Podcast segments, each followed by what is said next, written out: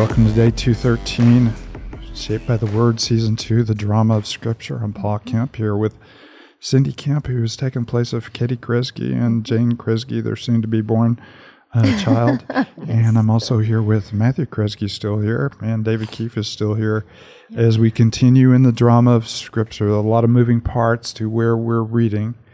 Uh, but Israel is a, is a nation, um, has a forfeited their right to the land and the presence of God by their rebellion against God, and they've been taken into exile.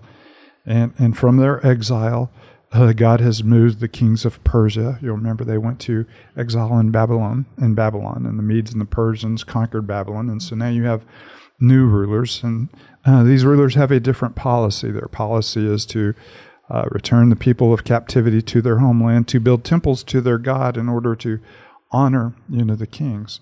So we started off with uh, King Cyrus, and now we've come to a new king. You'll remember from yesterday that opposition's building around the rebuilding of the temple as the people around them are opposing Israel becoming a unified nation. They're bribing officials and they're uh, outwardly discouraging the work in any way they can. And they're taking advantage of the change in ruler from you know Cyrus to Darius uh, to uh, you know bring confusion, to question the motives of the Israelites. And so we have Darius searching the records to see if indeed, you know, this has been authorized by the king. So we find ourselves in the middle of a very difficult uh, rebuilding task. And we find a second king uh, from Persia coming in to support the task. Mm-hmm. So we pick up in um, Ezra chapter 6. Before we do, since we've welcomed Cindy to the table, mm-hmm. Cindy, why don't you sure. uh, lead us in prayer? Mm-hmm. Father, thank you for this time and thank you for this passage um, that we're about to read.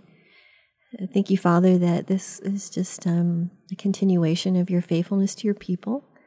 And Father, just continuing to reign over all of time and space, as there's just been um, this 70 years of captivity, but Father, now um, completing of the temple and moving forward and and yet you have had all this in mind the whole time. So thank you as we read these words, Lord, that they would encourage us and comfort us to know that you hold all things and you hold all things together, Lord. And we thank you for that. In Christ's name we pray. Amen.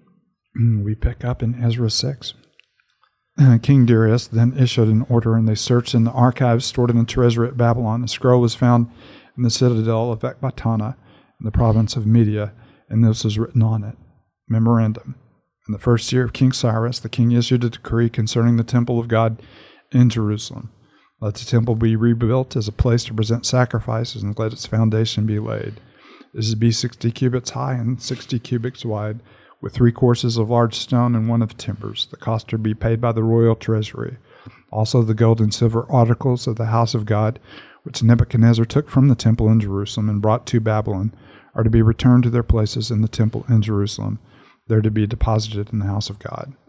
Now then, Tattenai, governor of Trans Euphrates, and Shethar and you other officials of that province, stay away from there. Do not interfere with the work on this temple of God. Let the governor of the Jews and the Jewish elders rebuild this house of God on its site. Moreover, I hereby decree uh, what you are to do for the elders of Jews in the construction of this house of God. Their expenses are to be fully paid out of the royal treasury from the revenues of the Trans Euphrates so that the work will not stop. Whatever is needed, young bulls, rams, male lambs for burnt offerings to the God of heaven, and wheat, salt, wine, and olive oil, as requested by the priest in Jerusalem, must be given them uh, daily without fail, so that they may offer sacrifices pleasing to the God of heaven and pray for the well being of the king and his sons. Furthermore, I decree that if anyone defies this edict, a beam is to be pulled from their house, and they are to be impaled on it. And for this crime, their house is to be made a pile of rubble. May God, who has caused his name to dwell there, overthrow any king or people who lifts up a hand to change this decree or destroy this temple in Jerusalem. I, Darius, have decreed it. Let it be carried out with diligence. Then, because of the decree of King Darius, it had been sent, Tattenai, governor of the Trans Euphrates, and Shethar Bozenai and their associates carried it out with diligence. So the elders of the Jews continued to build and prosper under the preaching of Haggai the prophet and Zechariah, a descendant of Iddo. They finished building the temple according to the command of the God of Israel and the decrees of Cyrus, Darius, Artaxerxes, kings of Persia. The temple was completed on the third day of the month of Adar in the sixth year of the reign of Darius. Then the people of Israel, the priests, the Levites, and the rest of the exiles celebrated the dedication of the house of God with joy. For the dedication of this house of God, they offered a hundred bulls, two hundred rams, four hundred male lambs, and as a sin offering for all of Israel, twelve male goats, one for each tribe of Israel. And they installed the priests in their divisions and Levites in their groups for the service of God at Jerusalem, according to what is written in the book of Moses. On the fourteenth day of the first month, the exiles celebrated the Passover. Priests and Levites had purified themselves and were all ceremonial clean. The Levites slaughtered the Passover lamb for the exiles, for their relatives, the priests, and for themselves. So the Israelites who had returned from exile ate it, together with all who had separated themselves from the unclean practices of their Gentile neighbors, in order to seek the Lord, the God of Israel. For seven days they celebrated with joy the festival of unleavened bread, because the Lord had filled them with joy by changing the attitude of the king of Assyria, so that he assisted them in the work of the house of God, the God of Israel. Uh, so you do find it uh, once again a beleaguered uh, nation in the middle of the rubble, beginning to you know slowly rebuild. There's threats from the outside, uh, insecurities within, uh, but still they're finding you know joy in the restoration of the worship of the Lord, you know, of the Lord their God, and uh, the, God is continuing to move in the hearts of pagan kings in order to support this work in, in a really dramatic you know kind of way. Mm-hmm. I mean, the support is is so crazy. Just mm-hmm. everything taken from the royal treasury and everything that the priests need. I mean, and then they offer hundreds of, of animals. I mean, mm-hmm. that's such a pretty big sacrifice and the generosity from a a guy a guy who, as we say, doesn't even know God and and hasn't even truly experience the, the generosity of God. You know, or understand that. And so, what a wild response. It is, and, and of course the you know the uh, the attitude of the Persians is much different. Uh, you know they uh, uh, they want to honor all of the gods, uh, but they are recognizing you know a special you know, place of you know of, of this god, and the, and the support's kind of crazy. And of course there's not only the generous support, but there's also this nice little threat. Yeah. You know if you uh, in any way you know do, do not comply with the you know the edict you know that I'm giving, will pull a beam from your house and pile you on the beam, then reduce your house to rubble. Yeah. I think about Other help. than that, have a nice day. I love the centrality of um, God's word, you know, in the restoration of God's people, but also in their worship. You know, we, we've we've seen this as we've been tracking with the story that there's been kind of a, a slight deviation, right, of Israel's worship from the word of God, and mm-hmm. and that's why they find themselves in exile. They no longer, you know, mm-hmm. obey the Lord. They no longer care about the things of God. They no longer care about His word. But instead, now as they're coming back to the rededication of the temple, you're seeing them consult the word of God, live in light of it according to the mm-hmm. book of Moses. You're hearing the preaching of the prophets again, you know. And so, just it's kind of it's fun to see, you know, as they they enter into these festivals, the Passover, according to the you know the book of Moses. The, the word of God is, and we'll see it again with Ezra here in a minute you know, you're you're watching this at the center of the the worship of Israel.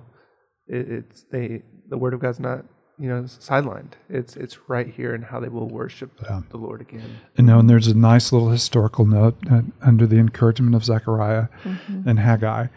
Uh, you know, and, uh, again, the way our Bible is arranged, it's arranged, you know, by types of writings and, and in the size of writings. So you have the major prophets, which means uh, they wrote a lot. Minor prophets, which doesn't mean that they're minor in any way, but they haven't written, you know, nearly as much. And you have them kind of in order of scrolls.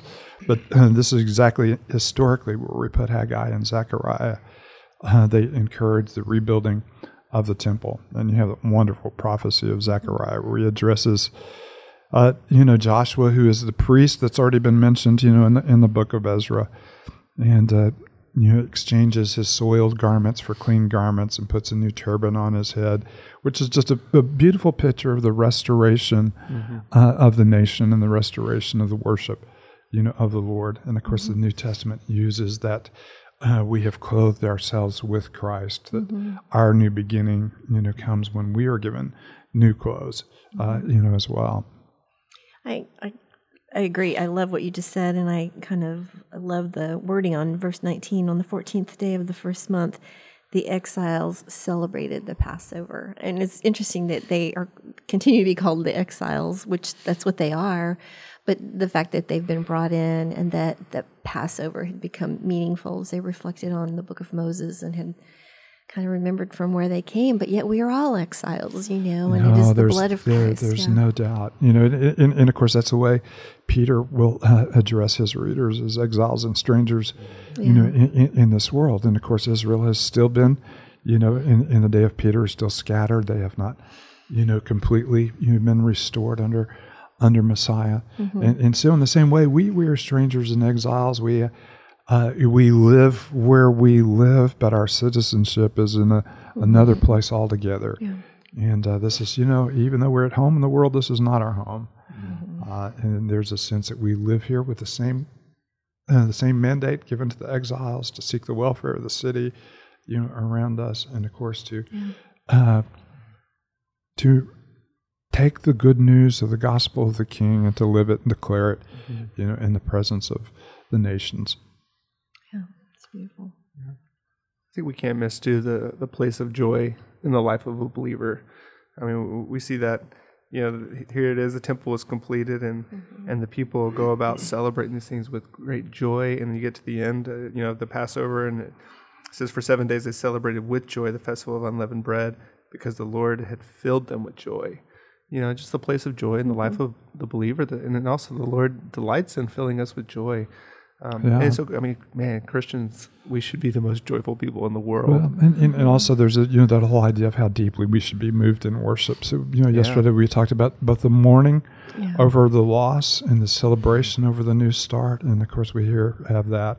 And of course, when we get you know to the next phase of this, where they're not only rebuilding the temple but rebuilding the wall, there begin great weeping because they have uh, so far strayed from the heart of God, and, and in their returning, they begin to see that.